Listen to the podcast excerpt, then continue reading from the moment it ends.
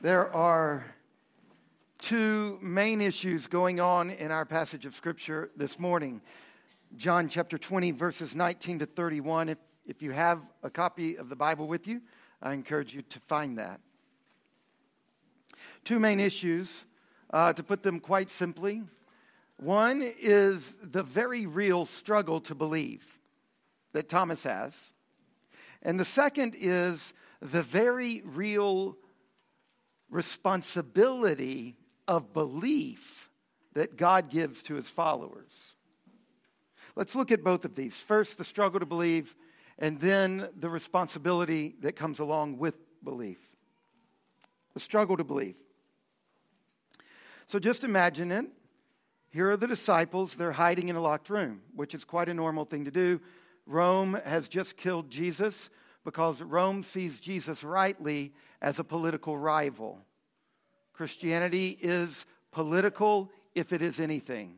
And Rome saw that Jesus was a threat to its values and its politics and its empire. So Rome did what Rome does with all rivals for power. They destroyed him, they killed him in their favorite way, a public, painful, humiliating way crucifixion. And now the disciples knows what come next, comes next because this is a pattern that Rome has developed for a long time. They find the inner circle. They not, they not only stamp out the leader, they also get the inner circle so that they can eliminate this thing um, both through terror and through um, just killing the leaders. It's hard for a movement to continue. So these guys feel like they're next, so they're hiding. And they lock the door, which is an important thing to do when you're hiding. And suddenly, uh, Jesus passes through this locked door. Jesus, whom they saw crucified. Jesus, whom they knew was really dead, now he's alive again. But one man, one of the followers of Jesus, was not there. He was not in the room. His name is Thomas. And so the, the the disciples of Jesus, when they find Thomas, we don't know when, a day later, later that day, a couple of days later, they tell him, Hey, we found Jesus. Look at verse 25.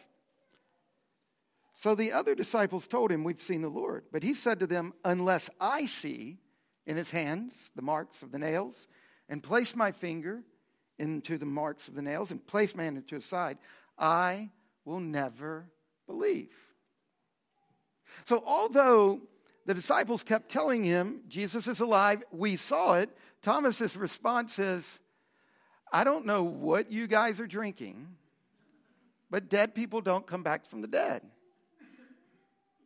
Now, instead of looking on Thomas with judgment, we should actually look on Thomas and say, Good for you. I mean, right? If I came to you and told you grandma was back, you would say, I don't care what you think, Aubrey. I don't care what you say, Aubrey, until I see grandma with her wrinkles or whatever the defining characteristics of your grandma are, then I will never believe this story you're telling me. He demands physical proof. And what we see here is that in the ancient Near Eastern world, they know what we know dead people stay dead. This is just a fundamental fact of humanity. Now, there are some modern critics of Christianity that sometimes like to imagine that the children of the Enlightenment or the first people in history to be shocked by somebody claiming someone has risen from the dead. But this claim, it was not only, it's not only a shock to our worldview, it was just as much a shock to their worldview. That's what we see in Thomas. You don't have to know anything about modern science to get that. He was shocked. He, he was so shocked that he refused to believe the people closest to him, which is exactly what Gilbert would do if even his wife came to him and said, Grady Grandma is back from the dead. Gilbert would say, No, unless I see her, I'm going to find some other explanation for what you're saying to me. Now, Thomas gets his evidence. As the story is told here in John's gospel, the resurrected Jesus shows up again through a locked door. Thomas is there. He shows him his wounds. And Thomas gets enough evidence to say, okay, this is the same body, not just some long lost twin that has just now showed up, but this is actually him. And then Thomas says in verse 28, John chapter 20, You are my Lord and my God. And notice Jesus' response Have you believed because you've seen me? Blessed are those who have not seen and yet have believed. In other words, it is possible to believe without seeing. But how? Because that's our predicament, right? I mean, lucky for Thomas, he got to doubt and get evidence of a pretty significant sort. But here Jesus opens the door tantalizingly to the fact that doubters can come to faith without seeing his body. But how? How is that possible? What avenues are available to those of us who are rightly standing on a genuine right to not believe unless there's solid evidence?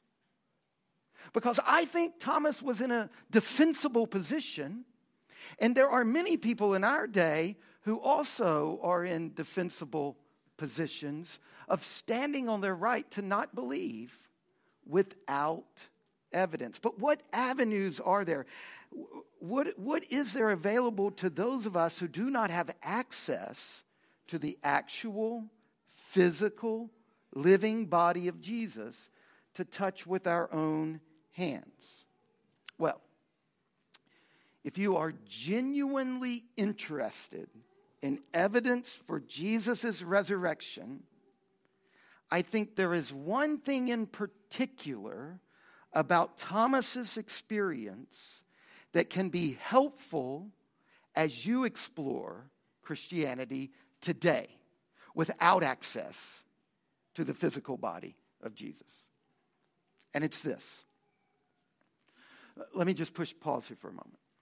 What I'm going to do is I'm going to try to put my finger on what I think is the biggest challenge we face today in coming to believe. And then when I shift into the second half of the sermon where I talk about the responsibility that comes with belief, I'm going to do the same thing. I'm going to put my finger on what I think is the biggest challenge to us fulfilling the responsibility of belief today.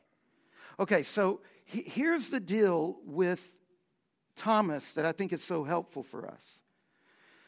Thomas did not come to believe in Jesus by divorcing reason and faith. And that's our biggest challenge today. He held reason and faith together. He, he held them together as two compatible modes of gaining trustworthy knowledge. In other words, we misread Thomas if we make the typical modern Enlightenment prejudice mistake, the prejudice in favor of disengaged study as the way to reliable information.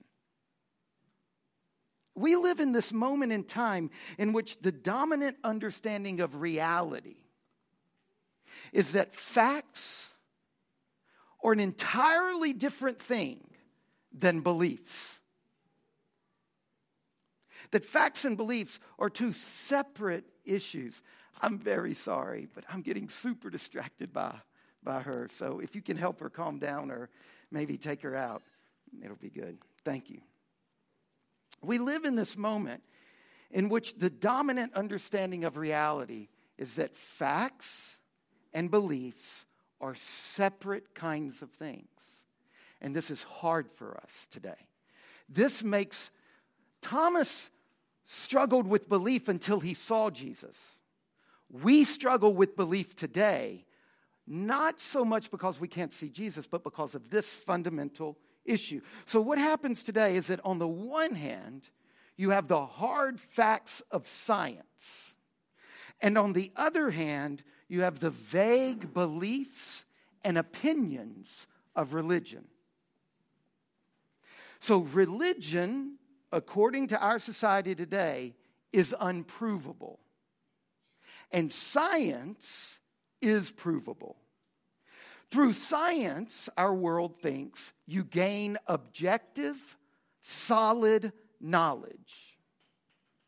But in the world of faith and religion, our world thinks you get something squishy. You get subjectivity. You get opinion. What's true for you can be true for you, but it might not be true for me. You know, we would never say that about facts. We say that about opinions and beliefs. What I'm saying is that this way of thinking about science and faith, about facts and beliefs, this way of approaching reality in the world, if we are going to flourish as a society, if we are going to flourish as individuals, we have to leave that divorce behind. We have to find a way out of the splitting of fact and belief. Because it's destroying our society. On all manner of level. When you split fact and morality you think technology allows you to destroy the earth and, and it has nothing to do with right and wrong the divorce of fact and opinion is leading to all manner of devastation, both of the earth and of human lives. What, what I'm saying is that if we're going to flourish, we've got to leave behind the notion that science is hard and real and spirituality is squishy and subjective. And so many people in our society, not just Christians, but many, many people in our society are beginning to recognize that divorce is causing massive problems today. People are beginning to feel the weakness of approaching life as if these are two separate issues. People are beginning to sense that human life is multidimensional. And that what we can touch and see and what we can weigh on the scales or calculate in a bank balance, this is only one dimension of a rich life. Aren't we discovering that? Aren't we discovering that if you reduce your life to what you can see and feel and taste and touch and put in the bank, if you put all of living into that category, you will live an impoverished life, no matter what your bank account is? that human life is multidimensional. That it's not only about hard scientific facts, but it's also much more than that. That we can have a rich existence only when we recognize that our universe is not only filled with things, it is filled with meaning, that it is a world charged with significance. And this isn't to say, of course, that we can go back to some pre modern view of the world. But what we can do is we can push through the decay of modernism. We can push beyond the skepticism of postmodernism. And we can land not in a pre modern naivete, but in something beyond the vacuousness of a culture that has let science determine reality. And one of the most important steps for us to take is to recognize that disengaged study, objective scientific pursuits of truth, only give you certain parts of reality. They only open the door to certain aspects of life. That disengaged study, while it is appropriate with regard to penicillin, it is inappropriate in my relationship with my wife. Right? What if I approached my wife disengaged? do you know what that would do? Would that lead to more accurate knowledge of Janelle? The highest form of knowledge is love. That's the problem. The problem is that modernity has said the highest form of knowledge is the stuff science gives you. It's the hard stuff that you can prove in an experiment and it's repeatable and verifiable. And that's the height of knowledge. And when you stop there, you can be the most educated nation in the world and euthanize an entire race. That's what happens when you divorce knowledge as data from the highest form of knowledge, which is love. And, and love cannot be gained by divorcing fact and belief, the objective and the subjective. So, for example, what would happen if you approached a relationship with someone else leading with the foot of analysis, calculation, and organization? And you neglect imagination, storytelling, big picture thinking, and intuition. What if you made those in the second seat of your relationship with another person? What if they had to yield to analysis, organization, calculation? Well, this will lead to a person who can never make a commitment in a relationship. This will lead to profound isolation. This will not lead to a real knowledge of the person. It will not lead to the form of knowledge that we call friendship. What is the best way for Kyle to know Melissa? The route of friendship or the route of analysis and calculation? And if the center of Christianity is not a creed, but a person, then what is the best path to knowing the truth of Christianity? You see, that's all the difference in the world. Christianity says Jesus is the center. He really rose. He really is a person that at the flaming heart of the universe is a God who has personhood, the qualities of a person. Then what has to be the lead foot in discovering the truth of Christianity? It has to be the lead foot of discovering the truth of a person which is imagination, big picture thinking, intuition, storytelling. That's how people get to know each other.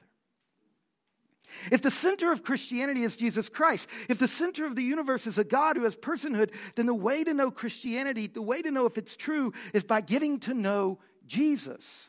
And if you can know him, really know him, then you can know if he's a jerk or not if he's powerful or not, if he really exists or not.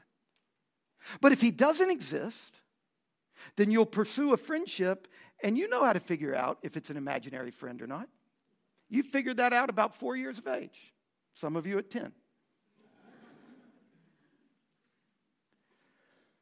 Yes, there are psychological phenomenon that makes this difficult for people. But you know if you're in that psychological category or not. The people around you know if you're there. And I submit to you that most of you in this room have ample evidence that you know the difference between imaginary friends and not. And so you can test the Christian faith. Listen to John chapter 20, verse 30. Now, Jesus did many other signs in the presence of the disciples, which are not written in this book, but these are written so that you may believe that the Christ, the Son of God, is Jesus, and that by believing you may have life in his name. If Christianity at its center is a living Jesus Christ, and being a Christian is about believing in Him in the same way that believing in Janelle is a thing, right? Believing in Janelle. If Janelle said, Aubrey, you don't believe in me, She's not talking about the data, she's talking about the intimate relationship of trust. And if the center of Christianity is about believing in Jesus in the way we talk about a, uh, friends believing in each other, what it says here is that as a result of this relationship, because the one you're believing in, because the one you're entering into an intimate friendship with, because he is the flaming center of the universe, he is a source of light and life and love and all that is good and true and beautiful. When you enter into a relationship with him, the same thing will happen as when you enter into a relationship with somebody else. Their essence flows into your life. You enter into a relationship with a deeply creative person It flows into you, it affects you, you, you draw upon it. You become a great friend with somebody who's a super good gift giver. You make inch little steps toward being better at giving gifts. That's what friendship does. It opens you up to the essence of the other person if it's a true friendship. Because in true friendship, there's union. And in union, there's influence. This is why there is life when we believe in Jesus, because we turn to the center of the universe, who is life, in an intimate friendship, and that life flows into us. If that's true, then the path of exploration must include the same types of things you would do if you were exploring a friendship with any person in your life. And so you don't simply think your way into a relationship with Jesus, you live your way into thinking right about Jesus. It's just like that with friendships, right? You don't think your way into knowing somebody well. No, you live your way into thinking them well. This is what's going on here with Thomas. Does the data matter? Yes, absolutely. But put it in second chair. Put it within the framework of love. Just like you do with friendship. Does it matter who Barbara is and if Basil knows Barbara? Absolutely. Does it matter that my wife doesn't like, I don't know, MSG? Sure, don't feed her MSG. But that's not the sum total. The framework is love. This is how relationships work. There is massive evidence for the historical reliability of the central claims of Christianity about Jesus. There is massive evidence for the scientific plausibility of the claims of Christianity. There is massive evidence for the moral coherence of the Christian view. And I'd love to talk with you about that evidence. And yet, at the end of the day, if you are really investigating Christianity, you are investigating if a person is alive. And this must involve more than analysis, it must involve openness to a relationship. And so, as part of your investigation, go for it. Try to turn in friendship toward Jesus. Open your heart and your imagination to prayer and worship and living the Christian life. And let that be a part of your exploration. And notice if you do this, you have the potential of experiencing life, real life. And back in verse 19, notice what it says. On the evening of that day, when he shows up, what it says at the end, he looked at these guys and he said, Peace be with you. Showed them his hands and his side. And then he said to them again, Peace be with you. And then down in verse 26, when he talks to Thomas, peace be with you. It's the word shalom, flourishing. So here's a great test turn to Jesus in friendship, and if he's real, peace, shalom, flourishing, life, real life, significance, meaning, gravity, substance, this will flow into your life. And if it doesn't, mass hysteria, groupthink, doesn't exist. See what you have to gain? Life, flourishing, shalom. If you doubt Christianity and if you're willing to explore it to see if it's true, this is the only fair exploration. You have so much to gain. All right. So I've spoken a little bit about the struggle to believe, and I've tried to push back against the biggest challenge we face in our day to coming to belief. Now, what I want to do is I want to look at the heavy responsibility that comes along with belief, and I want to push back against the way in our day we struggle with fulfilling the responsibility of belief. Listen again to verse 21 and 22. Jesus said, Peace be with you, as the Father has sent me, even so I'm sending you. And when he had said this, he breathed on them and said to them, Receive the Holy Spirit. If you forgive the sins of anyone, they're forgiven. If you withhold sins from anyone, they are withheld. 40 times in John's gospel, Jesus is described as the one sent by the Father. Now, he sends those who have received shalom and life he sends them to carry on his mission, to complete and continue his mission. And it is this mission that is the primary responsibility of those who turn in faith to the resurrected Jesus. Right? So we see the struggle of Thomas to come to believe, but we also see in this passage Jesus not only helping us come to him in belief by offering us a real friendship like he did with Thomas, but we also see that he throws back on us when we enter that friendship a responsibility. He sends us. In other words, John's gospel is the story of Jesus accomplishing the defeat of death and beginning the work of new creation, and then saying to his followers, the church, tag, you're it. Your job is not to accomplish the defeat of death and darkness, but to implement the achievement I've, I've made. Implementation is our job. Implement the kingdom. And our job as a church is to be an agent of this kingdom, to be an advance runner of the kingdom. Now, that's quite clear in this passage, but what I want to do now is the same thing I did with the struggle to believe. I now want to talk about the struggle to go out. What is the big barrier that the church today is facing in this struggle to move out into the world as true humans, really alive, bearers of shalom, implementing life, implementing shalom. I think it's this. I think that we've got to rediscover something fundamentally important about what it means to be a church. And it's this a church exists in two modes. A church is an institution and an organism. And getting that straight in our mind, I think, is incarnation's biggest challenge to going out into the world.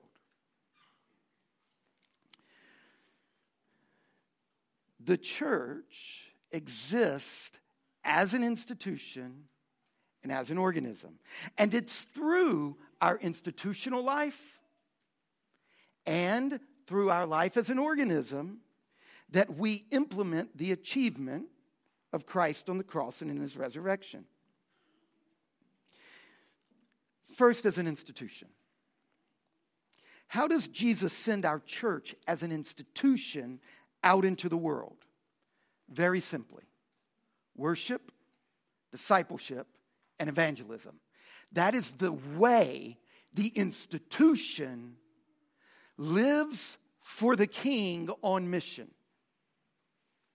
As an institution, we worship, we disciple, and we evangelize.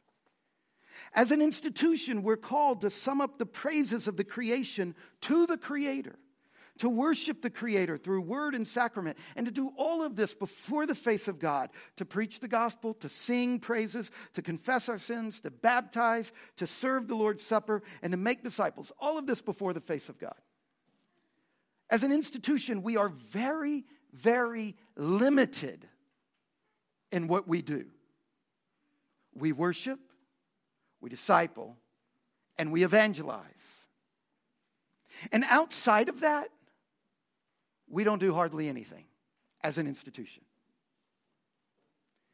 But as a church, we also exist as an organism. And it's as an organism that we spread out into all the spheres of society, into all the nooks and crannies of life in this community. This is you. It's the church as an organism. This is you. This is me moving out into society, living in society as a neighbor, as a worker, and as a citizen. It's in, it's in these ways of engaging the world that the Church of the Incarnation engages the city. We engage the city not primarily as an institution doing justice work. As an institution, we engage God in the city by worshiping, discipling, and evangelizing. It's as an organism that we're neighbors, workers, and citizens. Now, this is so important because it's at the confusion of these things that so many churches get off mission. First, look at it this way it's in our neighborly work, our vocational work, our citizenship work. This is the way that there are 250 points of engagement or 500 because none of us wears only one hat. Think about how diffuse and how integrated this room is into this city. And we go out into all of those places, this is important, not as emissaries of the institutional church. Aaron Cook is not a defense lawyer for incarnation. We have no, I have no authority over Aaron in his vocation. I'm an officer of the institution. So I have authority over the way we worship, disciple, and evangelize. But I don't know nearly enough about Lois's job to, to be her boss, to be her supervisor, to be her authority. I, I don't have authority over your parenting. I don't have authority. This church doesn't have authority over the way you work with your neighbor. That's, that's not the church's institution's purview. I'm an officer of the institution. Mike is a professor. And he, as a professor, he's not an emissary of the institution. No, that's the wrong way to look at that. And part of what that means is that your work in this world does not flow out of the structure of this church. In other words, you don't need my permission or my expertise or this institution's programs to work for justice, beauty, and renewal. That's what the church's organism does. So, one of the things we've got to get much better at as a church is knowing that when you are at your job, you are the church as organism on the front lines of ministry, on the front lines of mission. We make a mistake if we try to put the institution on the front lines. You know who is far better at dealing with crisis pregnancy than a church? AvaCare. What if a church tried to own that? What expertise do we have in organizing a business in health? Now, are there Christians there? Absolutely. The church's organism is doing hard work with crisis pregnancy in this city. Isn't, isn't Habitat for Humanity far better at building houses for people than we could be? Do you know what it would take for this institution to take on building houses? Does that mean that our church is not involved in building? No, we are involved. Gil is on the board for Habitat for Humanity. Incarnation as an organism is all over justice and beauty work and renewal work in this city. The church as an institution is not the front lines, it's the medic tent behind the front lines. But it's you in your homes and on your jobs. And as citizens, you, this right now, this is the missionary force. Come back behind the front lines of battle to do what? To worship, to be equipped, for me to sound the kingdom note so that one more week we go for it. One more week we enter into the fray. When it comes to a church being on mission for the king, we've got to learn both of these things institution as organism. And the institutional church is really messed up when it takes on those organism issues. And what will happen inevitably is it'll sideline worship, it'll sideline discipleship, it'll sideline evangelism as it becomes one more social justice agency. But if AvaCare made worship the center, it would sideline crisis pregnancy care. So these are separate, but they're integrally related to one another. You see, worship is central, it is foundational. Only through worship can we be sustained. As we enter into the fray, as we enter into our calling from God to move out into the world, to be sent into the world, to live in His good world, but broken world, the worship is what connects us to the source in profound ways. It equips us, we evangelize, and this enables us to move out and to sit on boards and to participate in initiatives. So, the struggle to belief faces the modern split of belief and knowledge. The struggle for mission in Harrisonburg faces the split of institution and organism. And if we don't want to end up where many churches have ended up, who got a social gospel impulse, we have to learn to do these things in their respective spheres in really wise ways. In the name of the Father, and the Son, and the Holy Spirit.